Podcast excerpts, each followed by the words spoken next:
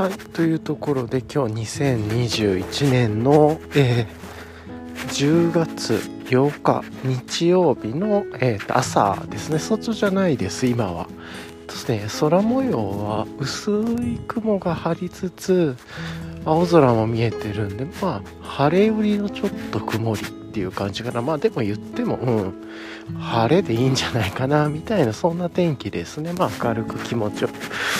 かね1週間ぐらい前の天気予報だった今日は雨みたいなこの日曜日は雨みたいなことも出てたんですけれども特に今雨は降るような雰囲気もなく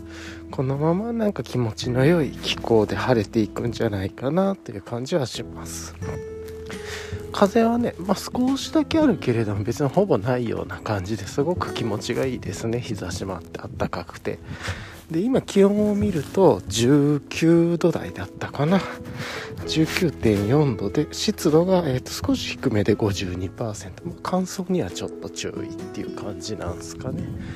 というような、えー、と天気で、えー、歩いてます。はい。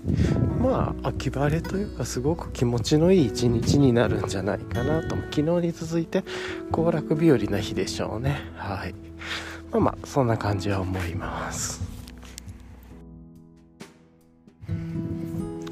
っていうところでねえっ、ー、とまああのいつも通り今日のレイヤリングの話をしようかなと思うんですけど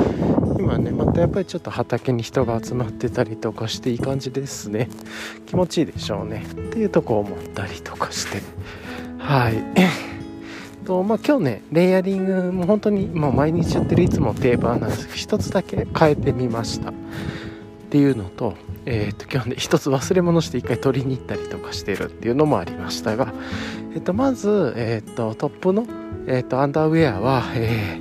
ー、大和道さんのもいつも通り、えー、とライトメリの100%ジップかな。あのまあ胸元までえーと、ジップで開くタイプの今年に出た薄手の、えーと、メリの100%の長袖ですね。でその上に、えーと、アルファベスト。実はねこれを今日なんかね履くのっていうのかな？着るのを忘れてて途中まで歩いててね、まあ、家のすぐ近くなんです。あっと思って寒かったんで鳥にもう一回帰って なんか寒いなと思って。で鳥に帰ってアルファベスト着て全然やっぱ高さ違いますね。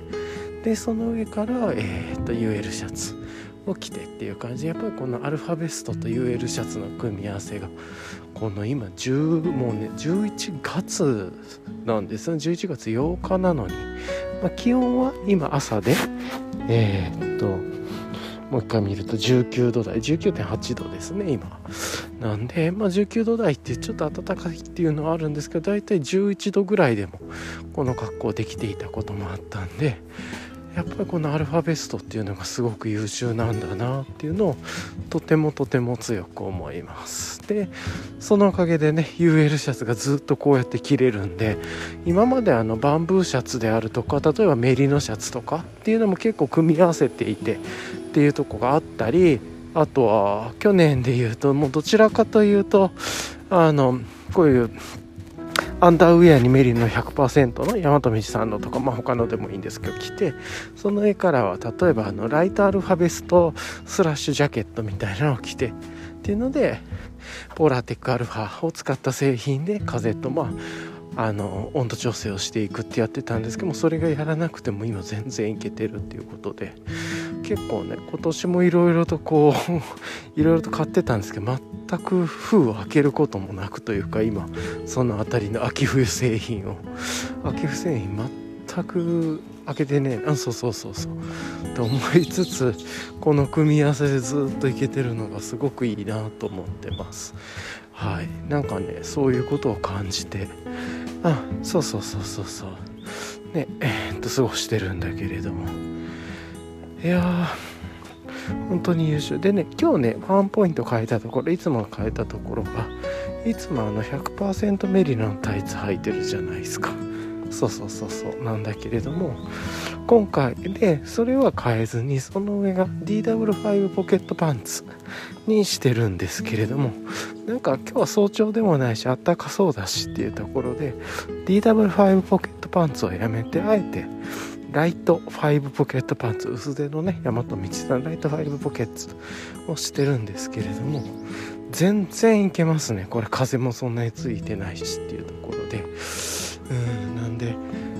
ねこもうちょっといつも早朝だったら14度台とか13度台になるからっていうのもあって風との具合とかもあると思うんですけどなんでこんなことやってるかって言ったら11月10日に大和道さんからポーラーテックアルファを使ったタイツ、まあ、ポーラーテックアルファのタイツですよね。でライトアルファタイツっていう製品が発売になるのでもともとはね10月に発売の予定だったがなんか不具合か何かが見つかったか何かで製品上の都合なのかで11月10日の方に延期するってなったっていうとこです。本当はアルファベストと一緒に出ていた発売する予定だった製品ですが。でそれがねあのもともとの発想が冬でもえー、っとライト5ポケットパンツを使いたいっていうような要望があの京都のあれなんていうの山食音っていうのかな大和道さんがやっているのかっていうなんか食堂みたいなところの店長さんからの応募が、えー、あってっていうのでそういうのでやってみてっていう形でまあ冬でもライト5ポケットパンツが履けるにはみたいなことも起点にしながら考えたられたタイツっていうことだそうです、まあ、そういうのでねえーと、じゃあそっかとなんかこのアルファベストと UL シャツの組み合わせで考えても分かるようになんかあんまりこう夏だからライト5ポケットパンツとかあんまり考えずそのレイヤリングで好きなものを使っていくっていうのありかなと思って。やってるんですけれども全然今これぐらいの温度だったら余裕であの別に大和道さんのそのアルファタイツとかじゃなくて普通の100%ミリのタイツでも全然いけますね。風吹くとちょっと涼しいかなぐらいで。意外とだからこうやってもっとねポーラテックアルファのやつだったらもっと暖かくてで風抜きは良くてっていうのがあるでしょうからより楽しみですね。はい。っていうところもあてでそうするともっと薄手のその上から風対策でもっと薄手の、えーと、こうウィンドシェルみたいなズボンっていうのも価値が上がっていくだろうなとはちょっと思ったりもしてます。はい、っていうところですかね。で靴はビボの、まあ、ビボベアウトの、えーと、今年に出た秋冬用のローカットのスニーカーというかビボベアフットの靴を履いて歩いてます。はいというところで今日はいつものレイヤリングアルファベストの最初忘れがちょっと寒いなってまあいけそうかなとも思ったんですけどいつものいろんな実験繰り返したいんで、えー、と検証って意味で一回アルファベストする通りに戻ってきてで下は UL、えーと、ライト5ポケットパンツいつもは DW ですけれどライト5ポケットパンツにして歩いてるんですけど、まあ、全然いけますねこれぐらいの気温だったら。うん、超優秀だなと思います。はい、っていうところでこの日曜日の11月の、まあ、第1週目というか、まあ、第2週目になるのかな正確にあの日曜日の、まあ、気持ちの良い、えー、と朝の公園のトレイルコースに向かう途中の今。あ柿が鳴ってますね。綺麗。このすごく人通りが少なくてすごく雰囲気の良い小道自然もあって静かな小道を歩きながら今公園のトレイルコースの方に向かってます。はい。こんな感じですね。うん。じゃあなんかお。ちょうど今録音のボタンを押そうとしたらねこんな小道に急になんか向こうからすごい音のドドドドドって音が聞こえてなんだろうと思ったらパッと角曲がってきてこのその小道に入ったら入ってきたのがバイクでハーレー・ダウィッドソンみたいなバイクでちょっとびっくりしました。こうワイルドな感じというかそうそうそう。はい。じゃあ、まあ、いつも通り昨日の振り返りっていうのをやろうかなと思うんですけれどもリフレクション。でかつ、えー、レトロスペクティブというかね。はい。で昨日なんですけれどもえー、っとあれですかね。昨日はお昼にまあお昼前というか朝から市場と市場に行って、まあ、買い出し魚とお野菜の買い出しをしたりとかしながら戻ってきて、まあ、何やかん時間かかって昼前ぐらいに帰ってきてっていう感じですね。途中で他のスーパーに寄ったりとかしたりとかしてっていうのもあって、うん、っていうのがあったかなと思ってるんですけれどもはい。であれかな。あのそのまま戻ってきてから少しゆっくりしてコーヒー作ってみたいな感じだったかな。コーヒー作ったっけな。ちょっとこの辺り記憶が曖昧かもっていう感じですけれども。えー、っと少しゆっくりしてからその後シャワー浴びて。で、えーと昼食を食べて、まあ、昼食もね結構ヘルシーで健康的な昼食をいただいてっていう感じで、まあ、いつものね自然栽培のケールをいただいたりとか、まあ、あの味噌汁いただいたりとか、まあ、なんかそんな感じの昼食だったんじゃないかなと思ってるんですけどちょっと合いますけど、まあ、大体いつも通りの美味しい自然系の昼食地味にあふれるまあ控えめな 昼食というか、うん、ただいていて。なんかこの前はだいぶ前話しましたけれどちょっといい感じのね、えーと、オーガニックのエキストラバージンオリーブオイルでかつ風味がフルーティーな方じゃなくてこうちょっとしっかりオリーブの香りがするようなもの。でボトルがなんかこう結構ちゃんと凝ってて何ていうのかな。油が出出すぎない。めちゃくちゃ細く出るみたいなタイプの導入してから結構サラダとかにねそういうのかけて食べるのも美味しいなと思ったりうん。とかっていうような感じで、まあ、最近その茹でた野菜とか、えー、っていうのも食べるのもいい機会だなと思って結構、まあ、よりバクバクバクバク美味しい自然栽培系。なるべく有機だよりももうちょっと一歩進んだ自然栽培系の野菜を食べるようにはしてます。全部完璧にはそれできないですけどね。なかなかやっぱりまあそれでも今ネットとかもいっぱいあるんでネットショッピングとかも活用しながらうんいろいろとそういう野菜も手に入れていきながらまあ食べる薬だと思ってあの食事っていう味の楽しみをしながら体を循環させるためのまあ良い薬だと思ってそういうのをいただいているっていう感じですね今は。うんそうそう。なんでまあそんな感じでお食事をいただきながらえー、っとその後あれかな。昨日はまあなんかいろいろやろうかなと思ったけど、まあ、ちょっといろいろごちゃごちゃ考えるのはやめてえー、っとまずそもそもで言う、大根の煮物夜とか、まあ、今日とか月曜日ぐらいまで持つようにいつもねえっとその美味しいお魚と、まあ、大根とか買ってくるんでそのまま土曜日は煮物作ることが多くて、えー、で煮物作ることが多いから大根の煮物をまあ仕込んでっていう感じ。あそうそうそうそう、うん、であのーいつも通り大根を、えーとまあ、切ってで昨日はねエボダイもいいてたこれ煮物にすると美味しいよって、まあ、多分ね最終的に食べたらあの白身のあっさりしたお魚っていうことが分かったんですけどちょっとあのなんだろうタラに近い味というか味的にはなんですけれども今油が乗ってるとかそういうんじゃなくてさっぱりしてて美味しいお魚白身の魚っていう感じでしたけどうん。大根もねえっ、ー、と結構しっかり昨日はもうだいぶやっぱりねずっとこの23ヶ月ぐらいなのかな。23ヶ月も経ってないかもしれないですけど習慣的にこう大根の煮物を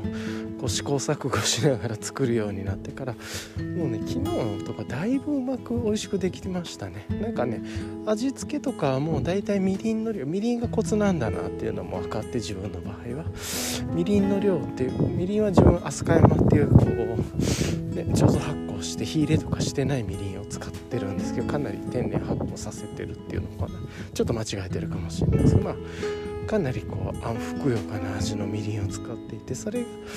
ちょっとね通常のレシピよりは甘みというかうまみも出過ぎてしまうっていうのがあってその辺りのバランスで今までは煮物がちょっと甘めになってたんですけど少し減らして大体レシピで砂糖も入れないんでうちは。そのみりんで全部砂糖とみりん分カバーするんでまあ、そういうのも加えていろいろとね通常のそのレシピからちょっとずつこうみりんを少し減らしてたんですよ。次回で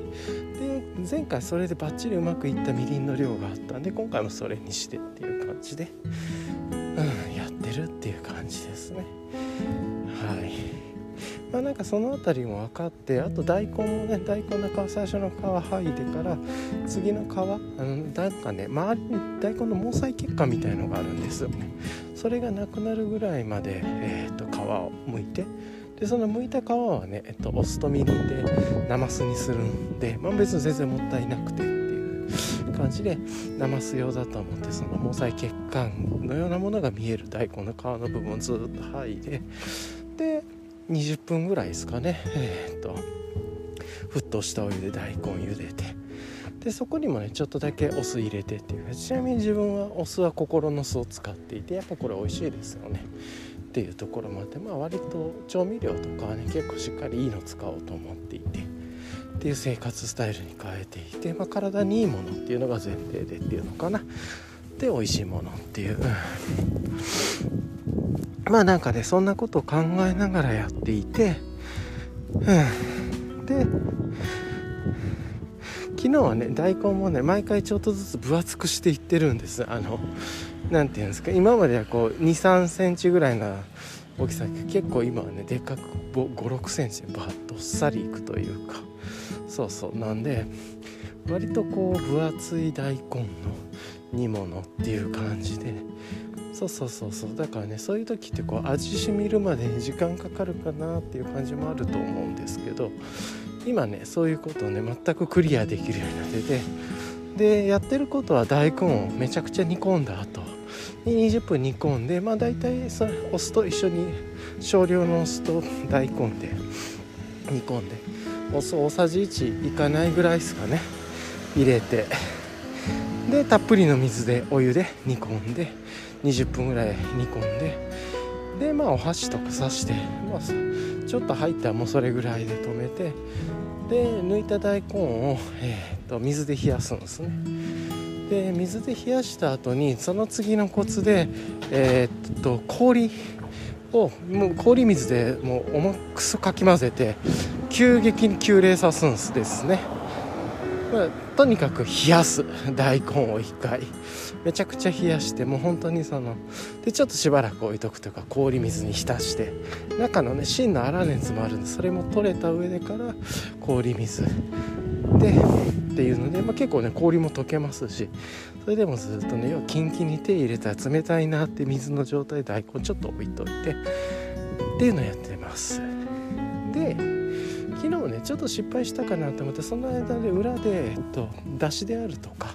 あと一緒に僕は昆布とかのその出汁を取った昆布北海道の昆布とかあとはどんこの戻したものとかを煮てあってておくんですね。あとお醤油。みりん酒味噌とか入れてね。なんですか昨日ちょっと煮立てるの忘れててそっちは。あのそのままの素の状態にしちゃってたんですけどそれが逆にすごい良かったっていうのも後で分かったんですけど美味しくなった秘訣なんでまあ横で土鍋にはそのだし系であるとかっていう下地になるものを全部入れておいといてでキンキンに冷えた大根をその土鍋の中に入れていってで上から魚ですね。この前はイワシ入れてイワシもすごく美味しかったです。いつもはアラとかねタラとかでもいいですし。で昨日はエボダイっていうちょっとねエボダイ手のひらサイズぐらいの切り身かな。切り身というか、まあ、一尾というか頭だけを頭と内臓としたものを67匹ぐらい入れてで、えー、っとその上から長ネギと粗く切った生姜をたっぷりたっぷり入れて。本当にいい天気ですね。ちょっとね少し坂上がっていつも体の体温がね温まるところでもうちょっと暑くなったんで UL シャツボタン全部開けてたんですけど暑くなったんで今ちょっと録音止めて UL シャツ脱いで。で、えっと、ハイパーライトマウンテンギアバーサ、まあ、ファニーパックの中に入れてっていう感じであそうん、こうやって温度調整できるのがめちゃくちゃいいです。ちなみにもうライトハイポケットパンツは履いてるの忘れるぐらいいつもの DW パンツと変わらないというかより身軽な感じですごく調子いいですね。大体なんかまあこれぐらいの朝早朝じゃなくてめちゃくちゃ寒いところじゃなかったらこんな格好でもいけんだなっていうのも思いました。はい。で、まあ、そうやってね大根キンキンに冷やしたので大根入れてで次にお魚ねエボダイを67匹入れてで生姜も 30g ぐらいかな。まあ適当なんですけれどもそんなみじん切りとかせずにもうだ皮だけ剥いてザクザクザクザク 1mm 幅か 2mm 幅ぐらいに切ったもの。後で食べても美味しいんでちょっともうそういう感じでザクザクザクっと結構ね自分は結構生姜多めが好きなんですけど入れて。で長ネギも2本分ぐらいかな。ちょっと気持ち長めに切ったものっていうのをバババババッと大量に入れてで蓋閉めて土鍋で、ね、昨日25分ぐらいだったのかな中火か弱火ぐらいで。まあ煮立ってからは火を弱めて多分煮立つまでに20分ぐらいやっぱりかかってたんですかね。中に大根とかも入ってたんで20分か25分ぐらいかかってで煮立ってから火止めて5分か10分ぐらい。いつもはね火があのまあ、先に煮立てた状態で大根とか魚を入れてそこから15分中火でぐらいでやってたんですけど昨日その煮立てるの忘れてたんで一緒に具材入れてから火を入れるっていうのをやってたんですけれども。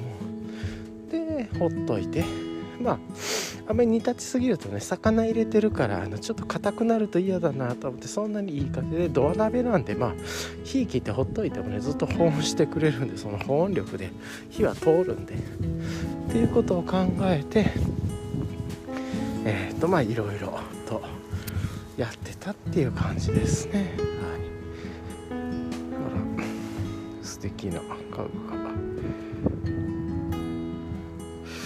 でまあそんな感じなんですけれどもそれでねえっ、と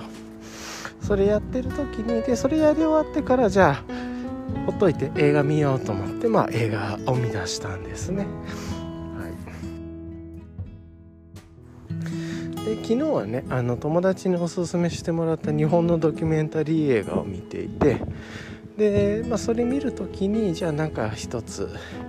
ビールをせっかくだから開けようかなと思って昨日はクラフトビールはずっとねあのちょっといくつかストックして気に入っていてストックしている、えーと、ウエストコーストブリューイングさんのフューチャーアルケミストですね、まあ、あのジューシーでダンクな感じというかで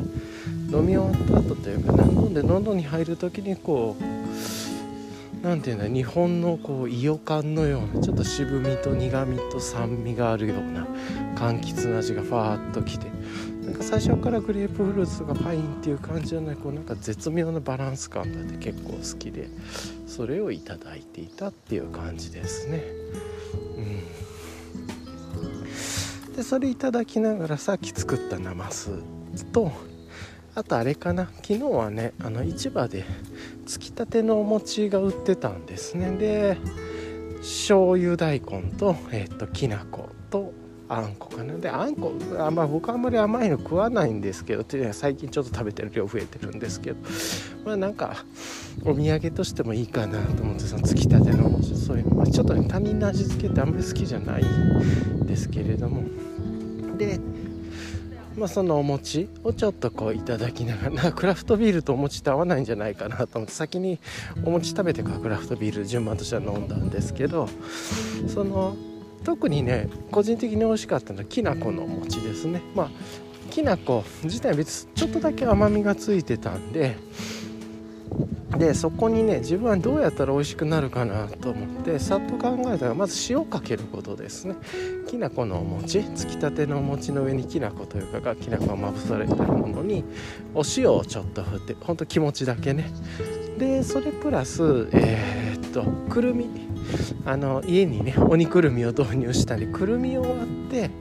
あの割りたての美味しいくるみは取れたてのくるみと言ったらいいのかな。割りたてのフレッシュな状態のくるみを掘ってそれを上からねちょっと食感として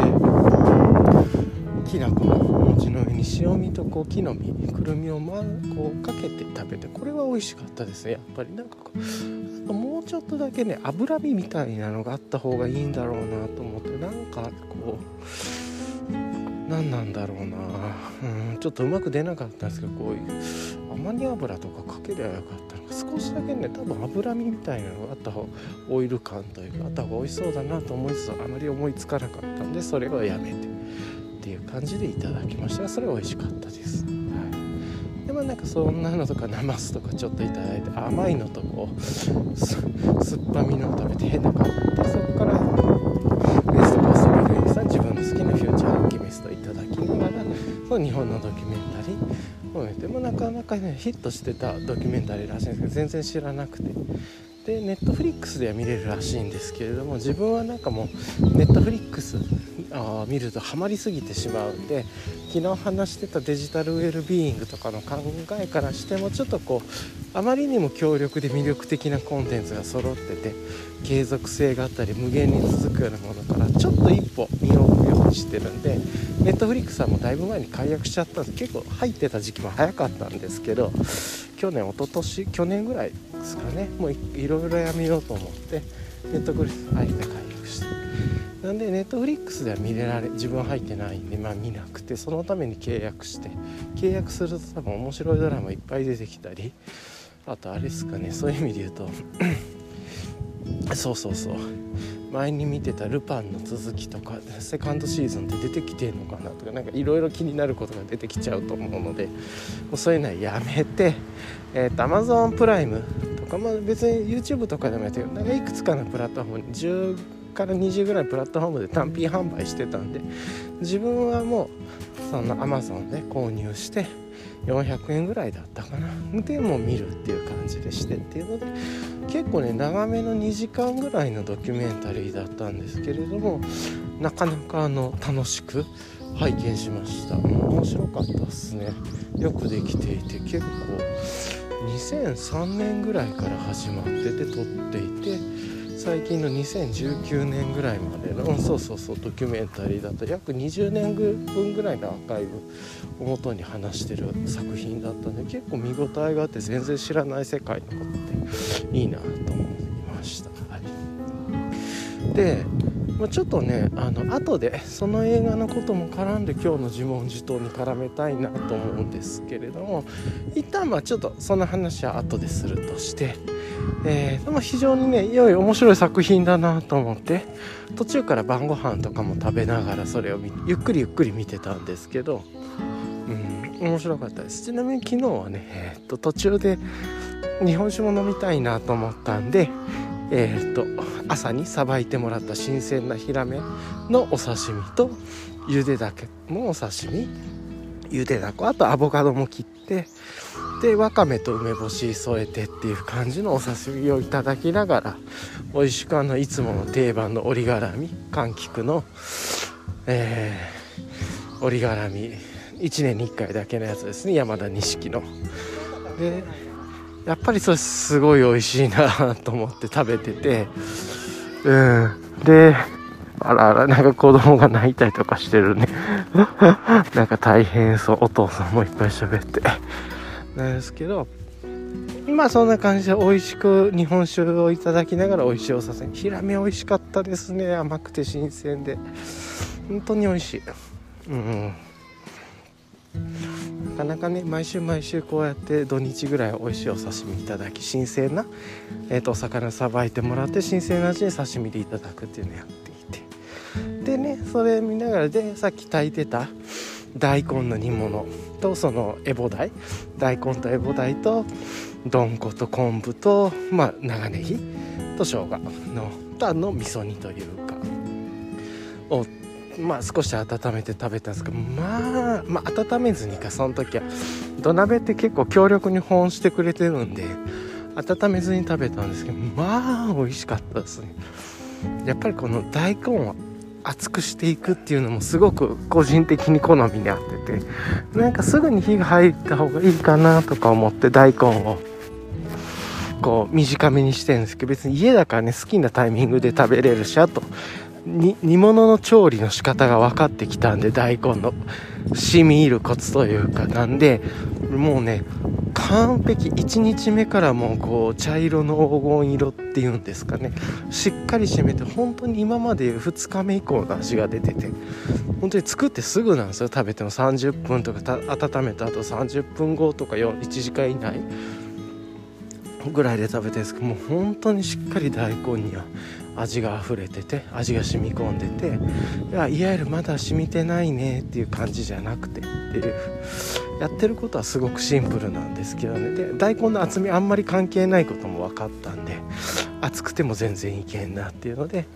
でねこっから何日も何日も寝かすとすごく美味しくあ寝かして温めて寝かして温めてってやるとどんどん美味しくなっていくとは思うんですけれども。一旦昨日それで食べていやめちゃくちゃ美味しかったです。やっぱりネギもちょっとねちょっとねネギには火入れすぎたかなっていうとこもあったんですけどまあいいやっていう感じで美味しくて。うん。で菩提は結構このタラみたいな感じというかさっぱりした感じの味で、まあ、美味しかったです。食べやすくて骨もね関西では割とポピュラーなお魚だそうなんですけどエボダイとかイボダイとかって言ったりするのででね普通2 0センチぐらいとか3 0センチぐらいですけど自分のやつは小ぶりで手のひらサイズぐらいのものね。それ1尾いただいて。で、うん、美味しかったですね、とにかくその大根がめちゃくちゃ美味しくてやっぱり何回も何回もやって繰り返してやって繰り返して失敗したりやったことで自分の欲求とか出てきて問いを持つ。なんかこれって1日目からもっと味染み込む方法ないのかなとか。大根分厚い方がなんか出てきた時嬉しいんだけどそうやってやっていいんだろうかとかね。ちょっと甘く感じるからみりん減らしてみるとかなんかこういうのをこうずっとやるたんびやるたんびに自分が思うこう課題の1個をこう調べたりとかしながらやっていって今のやり方になって。だいぶ今自分の納得する感じになって今で言うとまあ次はみりんをもう一段階減らしたらどうなるのかっていうのとあとは生姜もうちょっと入れてもいいなって思ったりあと長ネギが煮込みすぎてるような気もするんでそうそう。そこもうちょっと調整できそうだなっていう感じですけど本当にこう土鍋でね炊く煮物っていうのはすごく美味しくて、うん、でしかも今日も楽しみですけどね。あの味がよりパワーアップしてるのはもう確定済みなんで今日食べるともう1回食べると。なんでで大体まあ3日間ぐらいで食べれるんでまあ超いいですね。昨日結構なんか 美味しくて途中でまた大根夜おかわりとかしたりとかしてる結構いい勢いで減ってるような気もするでもう一回今日継ぎ足してもいいかなとかそういうのもあるかもしれないです。まあね食べきってまた作る方が楽しいかもしれないですけれどもはい。とかねまあそんなことやったりとかしてました。でねすぐにもうそのだしを使ったらだしもちゃんと戻しといてっていうのでまたどんこ3枚ぐらいかな分厚めのどんこ3つぐらいと昆布1枚をね 600ml700ml ぐらいかなのボトルにバーッと入れて。最終的にそれで作ると 800ml ぐらいあ1リットルぐらいのボトルにそれを入れておくと結局だしが水を吸ったりとかする分考えて 600ml ぐらいのまあ出汁ができるって感じでこれも作ったら仕込んでっていうルーティンをやっていてっていう感じで常に家にはその美味しいもう絶対にもう間違いのない出汁があってっていうのもあってそれもちょっといいなとそうそうそうそう思ったりとかしててうん。すごくいいんですよね。はい。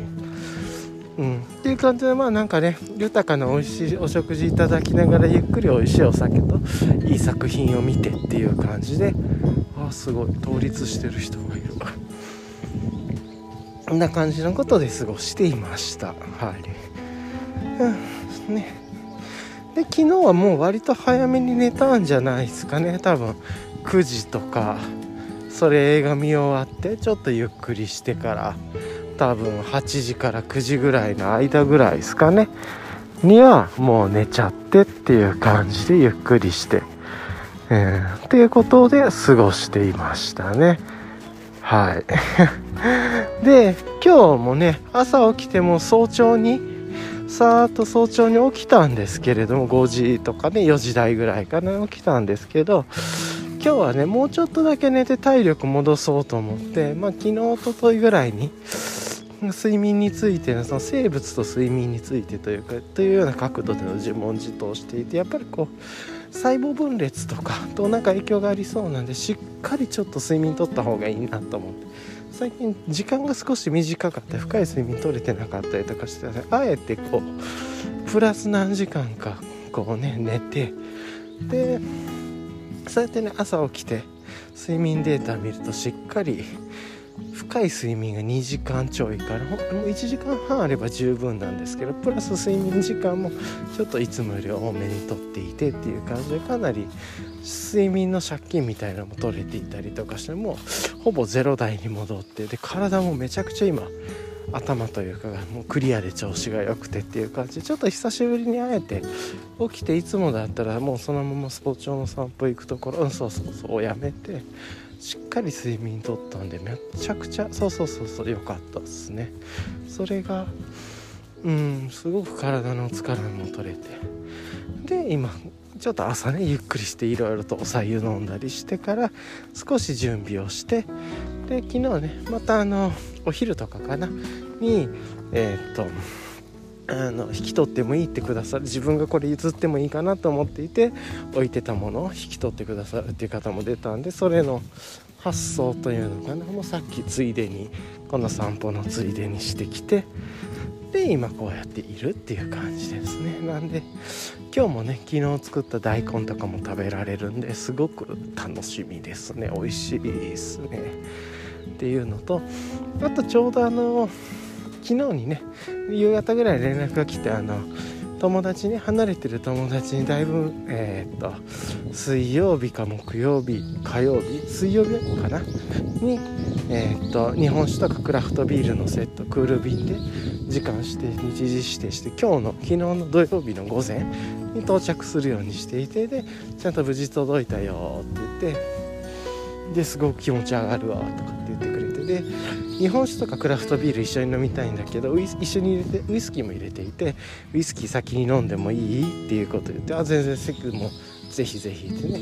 あの生酒とかね開けた時から味がまた変わっていくっていうのがウイスキーはまた別ですからね。っていうのもあって本人もそう思って言ってくださったんだと思うんだけど全然好きに飲んでっていう感じで。でまあ、もしタイミングがあったらじゃあ一緒に飲むとかなんかそういうやり取りもしつつ、まあ、向こうはね仕事中だしっていうのもあってあので結局僕はもう早めに寝ちゃったっていうのもあって結局そういう一緒になんかそのウイスキーを会話するってタイミングはなかったんだけれどもまあなんか無事にねこう自分がこれがいいんじゃないかなと思うものをお裾分けじゃないですけれどもこうお送りして受け取ってっていうのやっぱりこのもう現代ねしかももう住所とかもクラウド管理しててあのいちいち手書きで宅急便作らなくてもスマホから発送もできるんでめちゃくちゃ便利になってるなと思っていてで一度ねそこで登録しておくと次からも選択できるようになっていて送り状とかを自動で作れるんでめっちゃいいなと。で取りに来てもらうこともできますしね宅急便の方に。とか。まあ、そんな方で無事に届いたみたいなのでまたね来週とか再来週とかいつになるか分かんないですけど、まあその友達と一緒に同じものを飲むっていう体験もできるだろうなと思ったりしてっていう、うん、まあなんかそんなことを思ったりしながら過ごしていました。はい。っていう感じですかね。はい一旦は軽くですけれども振り返りを終わりたいと思います。じゃあまあ次はこの直近のね予定とか計画っていうところで考えると今日はあれですかね。まあこんな感じで日曜日でゆっくりすごく過ごしていてで少しねその睡眠をこう回復させるためにだいぶ時間を後ろ倒してるんでちょっとルーティン崩しても崩していいなと思ってるんで戻ったらまあ朝入りコーヒーとか入れておおめちゃくちゃでかいテントが立ってるね。あのローカスギアの。なんか一番でかい系ぐらいのの高さのある多分2メートル半ぐらいある高さのテントじゃないかなあれ。おお来たね。っていう感じだけど、まあ、日曜日の方にそういうのも面白いですよね。トレイルコースの中で立てててっていう感じで。でえー、っとまあそういう感じで過ごしつつあのまあちょっと戻ったら朝入りコーヒーとかドリップしてでゆっくり、うん、過ごすかなっていう感じかな。うんうん。なんかねあすごくね気持ちが良くて。なんでまあ今日ゆっくりして朝入りであと部屋の片付け少ししてっていう感じで今日はもうせかせかせず何もせずで昨日ちょうどねあの佐渡島浩平さんの観察力の鍛え方とか届いて昨日ちょっとゆっくり読んでいて途中まで読んでいたりとかあとは紙の本でねやっぱ紙いいなって思いましたけれども紙の本であの打点作戦山本昭一さん打点作戦のコミックが届いたりとかもしたんでこの辺りちょっとゆっくり読み 飲みながらコーヒー飲んだり気になったこと片付けたり、まあ、不要なもの出品したりとかそういう感じで夕方4時ぐらいまでゆっくりのんびり過ごして美味しいものを食べて早く寝るっていう感じで今日はいっかなぐらいで思ってます。超気持ちいいですね。うん。あそんな感じで。なんかゆっくり過ごしてこう公園のねトレイルコース歩いてるとこうどんぐりとかも結構ずっと落ちてたりとかしていて落ち葉もね大きなイチョウがとかあってこう地面も黄色茶色赤みたいな感じになっていてすごくいいですね。まあそんな感じです。で明日は、まあ、いつものルーティンみたいな感じの日なんで明日淡々とルーティン明日からまたルーティンこなしてっていう感じにしようかなと思ってます。はい。気持ちね。やっぱりこうちょっとねいろいろ物も増えてるなってやっぱり家散らかってんなって思うんでやっぱりもっと物を減らすこと。そのさっきで言うあのだいぶいらないもの増えてるなって思ってたりしてるんであと服のサイズも結構変わったりとかしてるんでそういうところはもうなんかどんどんどんどんこう人に本当に引き取ってくださるような方がいるんだったらと思ってどんどんどんどん家から手放していく。また必要になればねあの買えばいいんだしっていうところでちょっと少し足りないぐらいで出していく方がいいのかなと思いつつっていう感じですね。はい。っていうのとあと今日ネットショッピングちょっとやるかなとかまあそんなこと考えたりするぐらいですかね。はい。っていうことでまあぼちぼちぼちぼち過ごしながら気持ちよく構公園のトレイルコースを今歩いてやっぱりね朝の日曜日だったら結構人も多くていいですね、このエリアとかだったら結構キノコも生えてたりとかしてますね。はい。そんなことを思いました。はい。まあそんな感じで今日はゆっくり過ごして、まあ、たっぷり睡眠取れるようにしようかなって思うのと明日は普通にルーティン過ごすっていう感じですかね。であれ？明日あれかな？今週の火曜日は病院に歯医者に行く日だったっけな？あ違うね。それは再来週だね。まああの火曜日3週間に1回病院に行くようなルーティン組んでるんであの必ずね歯はクリーニングしに行くとかいろいろやってるんですけど今週じゃなくて来週でしたね。っていう感じでまああと水曜日はね大和道さんのそのライトアルファベストであったりとかあライトアルファベストじゃないライトアルファタイツとかあとはえーと、オールウェザージャケットであるとかあとライトミトンだっけ？なんかちょっと忘れ UL ミトンかとかが出たりとかしたりするしあと個人的にこのこの前海外で買い物していたものっていうのも届く予定なんで来週の中旬ぐらいかな。なんでそういう意味ではちょっとこういろいろ準備がいるかなと思ったりしました。あそっかそういう意味で言うともしかしたら関税かかる。関税同時に言われるかもしれない。あれ関税払うのね。あの持ってきてくれるってその場で関税言われるのは別に全然いいんですけどそれは全然いいんだけれどもあれなんですよ。現金払いしかできないみたいなのがあってそれがめちゃくちゃ面倒くさいんですよ。基本自分なんか現金そこまで今も使わないからストック家に置いてなかったりとかもしてるんでだいたい電子マネーかクレジットカードでそこで生産できるんだったらいいんですけどだからちょっとこう現金を用意しに行かないといけないかもしれない念のため。後で請求来る形だったらめっちゃ楽なんですけどその場で現金がいてなければ戻りますとかって言われるパターンがねなんかめちゃくちゃ面倒くさくて前にそれがだいぶ前ですからなんでそういう意味で言うとちょっと現金を下ろしといた方がいいんだろうなみたいな今週。明日とかこの散歩の帰りとかに、うん、たまにでね普段もね財布自体持ち歩かないんですよ普段。動く時って。大体もうスマホで決済スマホかアップローチで決済させてるんで。うん。ちょっとそれが面倒くさいなと思ったりはしました。ね本当に現金支払いしかないところに行く時ちっちゃな病院とかうん、要はいわゆる町医者さんというかに行くような時そういうとこで絶対クレジットカードも電子マネーもね対応してなくて現金のみであったりとか。あとはそういう市場とかで買い物をする時にあの個人でやってるようなその中で個人でやってるようなお店から買い物する時はやっぱりそこもね現金決済なんでまあ現金一番なんでしょう。そういう時以外に財布自体持って行ってないからあのこう引き落とすカードとかねお金を引き落とすカードとか持ってきてないんですね普段も。一切。なんかねそんなことも思ってこう生き過ごしてたんですけれどもなかなかね、えー、そのこう急に現金しかダメですって来る来られると結構困るなって思うことありますね。現金問題ですこれ。うん。あめんどくさ。まあまあいいんですけどこれ忘れちゃうんです忘れることがあんまり良くないっていうか。そうそうそう。なんかねどうしてもうん普段に現金使わないから忘れちゃうんすよね。うん。いやもう早くそれ電子マネーとかクレジットカードとか QR 決済とか QUICPay とか Edy とか何でもいいんですけどその辺りが使えるようになってほしいなとはちょっと思ったりはしました。はい。そんな感じですかね。はい。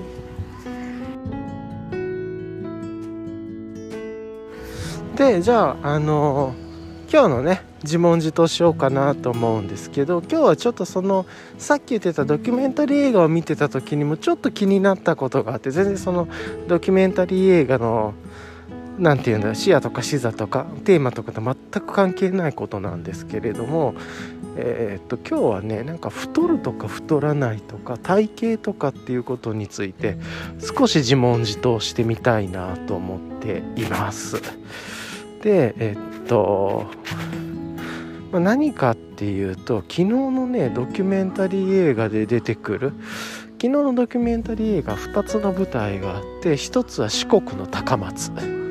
が舞台っていうのが一つともう一つはその中で東京に行ったりとかするとちょっとだけ関東の東京での生活とかそこでのその東京で接する人たちっていうのも描かれるまあほぼその中で描かれて切り取られてるのって高松のことが多いんですね。で2003年ぐらいから2019年ぐらいまでから結局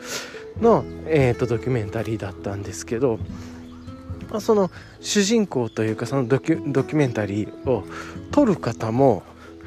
高松の方で撮られる方も高松の方でそのご家族撮られる方のご家族ももちろん高松の方で。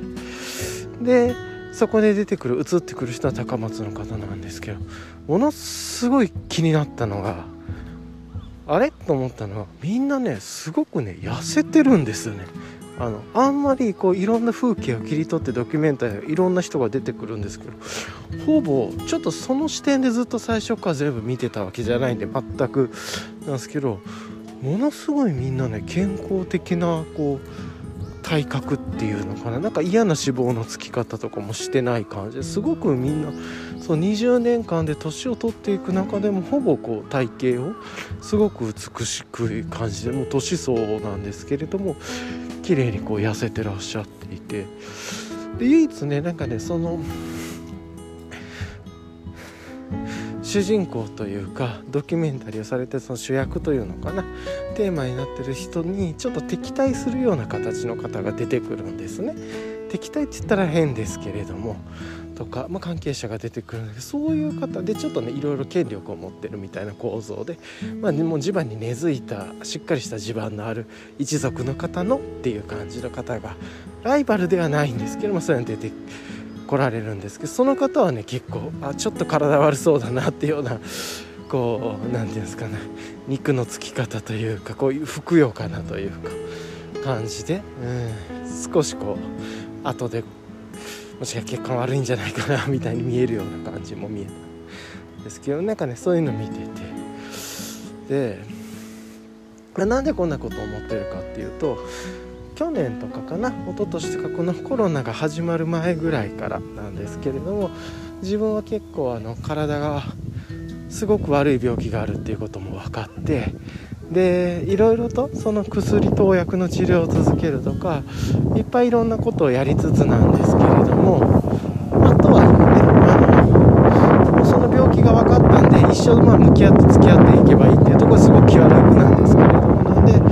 個人的には嫌ですけれども、まあ、毎日薬やそれを少しでも和らげるというか薬を飲むっていうことと対応するためのあとはね基本的にも食生活とか全部変えたんですね。でまあまたちょくちょくたびたび言ってるかもしれないですけれどももう添加物が入ってるのは一切取らないようにしたとかそうそうそうそうそう。そういう感じで全部こう生活で食べるものっていうのでできるだけオーガニックであるとかもしくは野菜で自然栽培とかお魚も養殖じゃなくて天然物とかでなるべくその国に近いもの日本に近いものとか要はなんかねその保存料とか添加物とか農薬とか有機であっても肥料とかを取らないようにしたりとかしてもそういうことをやって食生活を変えていったんですね。いろいろ考えて。調味料もなんですけどだからめちゃくちゃ地道な活動なんですけれどもでそうなってくると加工品も食べなかったりとかして自分で加工すると自分で加工するっていう感じでやってるんですけれどもそういう感じで,、ね、で白いものは食べず全粒粉にしてとかやってたんですけどそうやって食べる。特にねなんか大きな努力をしてなくてもすごくね体調も良くなって体格も何て言うんですかすごくこうき綺麗な体になっていくというかそうそうそう。でどんどんどんどんこの特になんかこう激しい運動とか有酸素運動だとかトレーニングだとかやってるわけじゃないんですけれども以前に比べるとそうそうもうねめちゃくちゃ体の体格が変わって、まあ、すごくそれで調子もいいんですね。でそれと踏まえて、まあ、こういう散歩もやったりとかもしてるんですけれども、まあ、いわゆるすごくこの食べ物を変えることによって全然なんか今まではねちょっと脂肪とかもあったんですけどだいぶ減って数値上もだいぶよ減ってきててっていうあの自分 IoT の体重計とか使ってるんでいろいろとデータずっと蓄積しながらやってるんですけどもう全然違うデータが出てきたりとかして昔。で血液とかもね3週間に1回取りに行ったりとかしてるんでそういうのを見てすっごく良くなってきてて今。であこれってやっぱりそのねえーと、ちょっと前も言ってるかもしれないけど今現代って栄養失調とか例えば疫病、まあ、ちょっとコロナは一回別だとすると栄養失調であるとかその何なんだろう衛生状態による疫病とか病気っていうのはほぼなくてそれはもうこれまでの社会的なこうインフラのアップデートであったり先人の方たちがすごく努力してくださってできた環境の上に生きてるんでそう考えるとやっぱり戦後から増えてるって呼ばれてるのはそれ栄養失調とかそういうもちろんそういう方もいらっしゃるとは思うんですけど数としてはそういうところでのこう弊害とかっていうよりは多くの人はどちらかというと現代病っていわゆる言われる成人病であるとか糖尿病であるとかがんであるとかまあ痛風とかそういうのもいっぱいあると思うんですけどいろいろなものが現代病としてすごく増えてきているっていうのがあってで大体やっぱりそういうのってこう血液の循環が悪かったりいろいろ脂肪の話とかがいっぱいあったり食事の話があると思うんですけどやっぱりそれのパラメーターの一つには体格っていうのもあると思ったんですね。あのそれは別にその体格について僕がどう思うとかっていうわけじゃない。単純にやっぱりこう健康的な体格っていうのかな。と不健康な体格であったりとかこう脂肪のつき方とかっていうのはあるんだろうな。とそれって外で見えるだけじゃなくて内臓脂肪とかね血管の中とかもいろいろあると思ってそういうのがちょっとずつちょっとずつ悪くなっていてでそう見るとそのであやっぱり体格とかってその外で出てるものって中とか日々食事をしていることとかどういう生活をしているかっていうことも個人的に地味に家事っていうのも強いなと思ってるんですけど家事をするっていうのも結構いい体の動かし方だなとかって思うんですけれども。なんかねそういうことを考えるとそのドキュメンタリーで出てくる高松の方たちが皆さんすごく健康的に見える体格というかすごく健康的な体つきをされてらっしゃる。別に鍛えてるとかそういう意味のあの。さんさんと火が照り輝いて歯がニカッとして肌がこう何て言うんだろう褐色でとかそういうようなんじゃなくて普通の方たちが普通になんか健康そうだなと思って。でこれ何なんだろうなとか思って思ったんですけどもしかしてこれここの環境にいる人たちって自然にいい食事が取れる習慣があるのかなとかってめっちゃ思って、まあ、例えば魚が中心なのかもしれないしお野菜もね新鮮なものが結構出回っていたりとか地場で食べるからそんなに農薬使わなくていいとかがあるのかもしれないし何ともなんかね言えないんだけれどもすごくその出てくる人出てくる人がすごく綺麗なこう健康そうな肉体というか体格はいわゆるこうあこの人ちょっと何て言うんだ社会的にはすごく影響力のある方なんだろうけれど多分この人体悪くなるだろうなみたいな感じじゃなくて美味しいものたくさん食べてとか運動不足でとかじゃなくてなんかねみんなすごくその出てくる人が美しいって言ったら変なんだけどスラッとしていてってでまあその途中で物語の後半の方でねなんか奥さんがその取られとあの撮ってる方というか撮られてる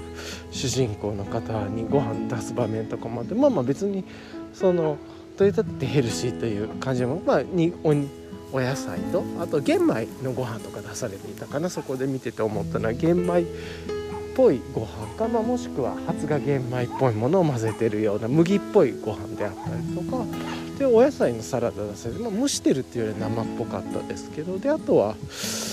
なんだレンコンと牛肉を炒めたような食べ物とかまあ多分その地場で食べてるようなもの。あと練り物とかね。出て僕練り物これ好きなんだよねとかって言って食べてましたけど。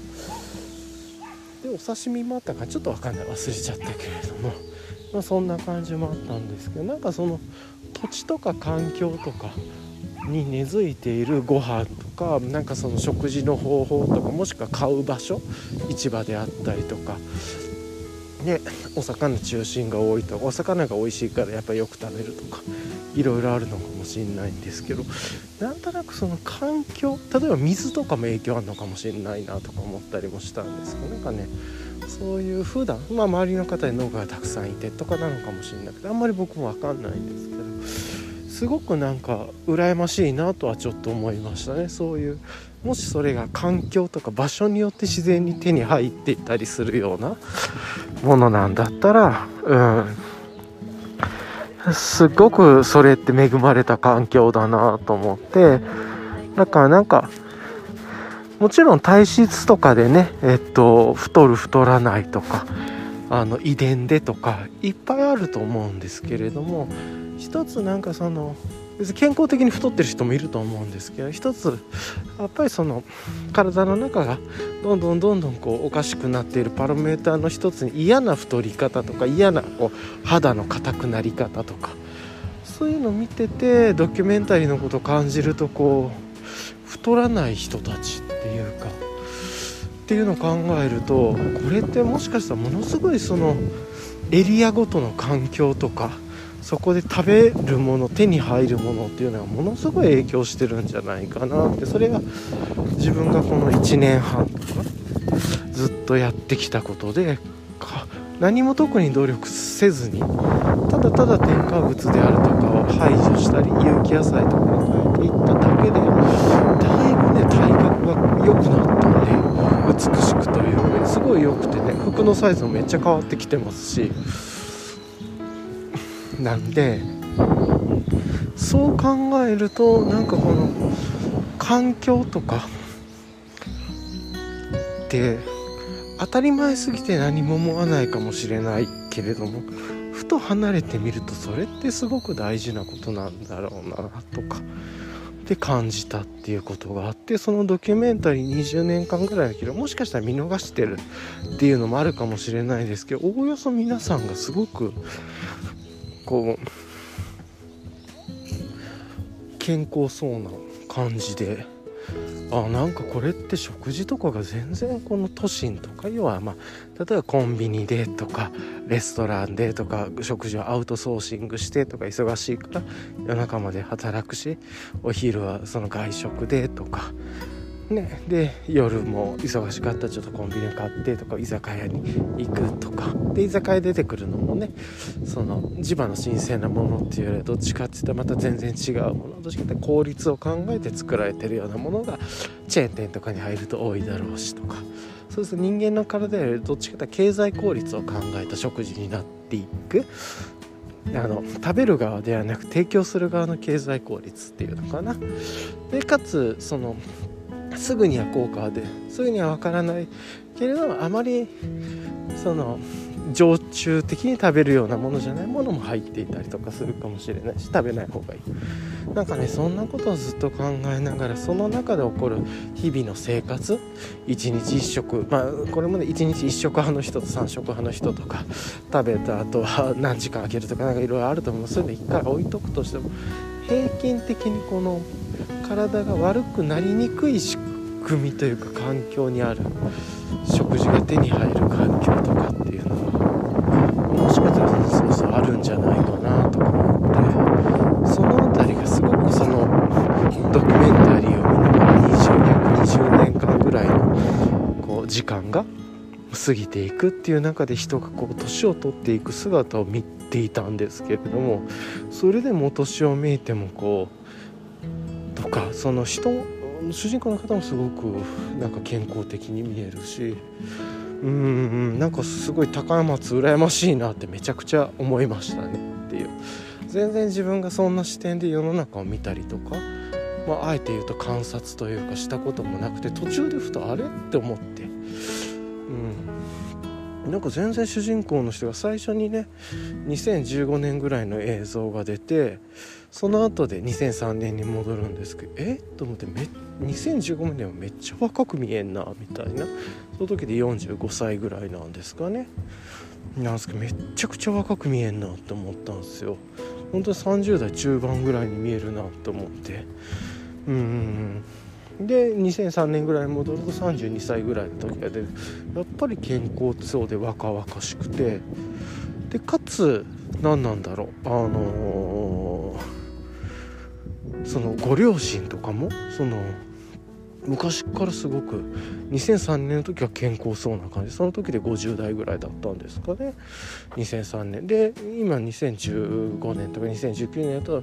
もうほぼ70に近く70少し超えていてみたいな感じがなんか若々しくて健康的で体格もすごい良くてあの背筋もピンとされていて太ってるわけでもなくってもちろん年相にね年は取ってるでしょうけど当たり前で。いやなんかちょっと変だなとか思ってすごく健康に見えるなって思ったっていうことがあってまあなんかねそういうことを考えながらちょっと太る太ら太りにくい人ていうのかな？何かって何なんだろうとか思ってちょっとそこから今日は軽く自問自答してみてやっぱりじゃあそういう環境とかがとか習慣？その中で自然にこうね？僕らで言うとこうスーパーで手に入るものとかちょっと簡易な忙しいからコンビニエンスな調理ができるものとかいっぱいねいろいろ便利なものができてると思うんですけどもしそうじゃない生活環境が当たり前生活習慣が当たり前もちろんねそんなね高松市だからとかっていうわけじゃないとは思うんですけれどもでもなんかありそうだなと思ってそんだけ、うん、出てくる人出てくる人がそういう健康そうに見えるとなんとなくちょっとそんなことをまあもちろんねあのただ映ってるものを見てるだけなんで内実は全然違うかもしれなくてっていうのもあったりするんでそれこそ一人一人の人間のドラマドキュメントあるわけですからね。とかっていうのは思ったんですけどまあなんとなくちょっと思ってたことっていうので自問自答してみてまあ太るってこと太りにくい人って何なんだろうっていう自問自答してみました。はい。一旦ここで切ろうと思います。でそんなこと思うと昔高松行ったことあるんですけれどもまた行きたいなって思いましたね。はい。まあそんなこととかもちょっと思いました。はい。いやほんとこれぐらい今ねさっと気温見たら20度を超えてたんですけれどこれぐらいの気温でタイツ履いてたらあの全然ライト5ポケットパンツでもいけますね。これも一つなんかできないかなと思って DW タイツと同時に DW もやってたんですけどうん。なかなかこういうのもちょっとずつ考えていくといいなと思いました次ね早朝でもやってみてとか。あともし運よくライトアルファタイツが購入できたり手に入ることができたらそれでも試してみたいなと思います。そうするとね今まで持ってるタイツとかも結構いろんなものあった。んでそういうのもねちょっといろいろアップデートできるかなと思ったりもしました。それにしても今日日曜日のねこの朝ですごくこうなんか街の雰囲気も落ち着いていて気持ちがいいですね。はい。あと最近ちょっとなんとなく新しい欲求が出てきてることがあってなんとなく体を柔らかく維持したいなっていうのが思うようになってきました。こう5と10で言うと10の方っていうのかな。ある程度普通にこう足腰が立ててとかうん、歩けてっていうのがあるとなんか自分のどっちかそこで引き締めて強くとか力強くとか速くとかなんか長くとかうん。強くみたいな感じよりもち方しなやかに柔らかくみたいな方を肉体に持っていきたいなっていうのはちょっとずつ思い出したりとかしました。なんでちょっとねあの簡単にあのアプリとかでもヨガとか、まあ、本当に体を少しリラックスするだけのストレッチで言ってもこうどっちかというとリラックスレベルのストレッチ深呼吸しましょう。少しこう体をこうしましょう。痛くても痛みっていうのをそれ自身が今のありのままの自分なんでそれを感じましょうみたいなそれぐらいのストレッチのやつを少しやりだしてるんですけれどもそういう感じでもうちょっとこの体を柔らかくするとか肉体の構造みたいな一回ねあの筋膜リリースとかもやっていた時期とかもあってえここが痛いっていうとこはこっちが影響があるんだみたいなその因果関係で言うともっと根本原因って全然別のところにあるみたいな。うん。なんかねそういうところが思ったりとかしてなんとなくなんですけど今自分が向かってる方向健康の方向で言うともちろんちょっと自分が激しい運動が苦手とかそういう病気のことでしにくいっていうのもあったりするんですけれどもこうしなやかなこともっと体を柔らかくして筋肉が柔らかくしなやかに体が動けるっていうようなとかゆっくり休んでいるとかなんかそういう状況を作ったりとかまあ今ね結構まだあ体硬いなと思うことがいっぱいあるんでとか、まあ、あと散歩する前ちゃんとストレッチしなかったりもしてるんでその辺りをちょっともうちょっと改善して日々のルーティンの中で組み込んでいけるといいのかなと思ったりもしました。なんか柔らかくすることしなやかにみたいなイメージっていうんですかね。なんかふとそういうことを感じ最近は感じ出したりしてます。はい。もうねそういうのを考えると本当にどこに住むかとかどういう環境で生きるかってすごく大事なんだなって思ったりまあね今もっとねいろいろと知識とかも手に入りやすくなったりこう社会インフラも進んでいて、えー、とネットからいろいろ手に入るっていうのもあるんですけどまあそれでも地場の周りでね自然にこうできることがすごく恵まれてる環境に引っ越したいなとはちょっと思いますね。まあもともとあと1年ぐらいでこの今住んでる家からはちょっと出ようかなと思ってるっていうところもあるんでもうちょっといろいろ考えて、えー、とそういう視点視座っていうのかな？も含めてこうこれからどう生きるかってそうそうそうそうなんかねそういうことも含めていろいろ考えたいなと思ってて、うん、なんかねあ猫がいる。かわいい。なんかねそんなこと思ったりとかねしてますね。はい。あうん。ちょっとふとそんなことを思ったっていう話でした。今ねちっちゃな公園でお父さんがこう熊手っていうのか大きなほうきで枯れ葉を集めてて子供たちが45人ちっちゃい子かな。多分近所の子供とかも含めているんだろうけど45人ぐらいの子がねそのかき集めた木の葉をこう上に回してこういっぱいいっぱいこう木の葉を上に飛ばしてねすごく楽しそうに遊んでていやなんか豊かな景色だなと思いながら ちょっと見てました。なんでそんな公園で吐いてんだろうみたいな。吐いても葉っぱ取りきれなくないとかってちょっと思ったんですけれどもなんかそういうことじゃなくて。っていううんなんか豊かな過ごし方だなってちょっと思いました。やこの道ねやっぱり木陰があってすごく人通りも少なくて好きなんですよね気持ちはい。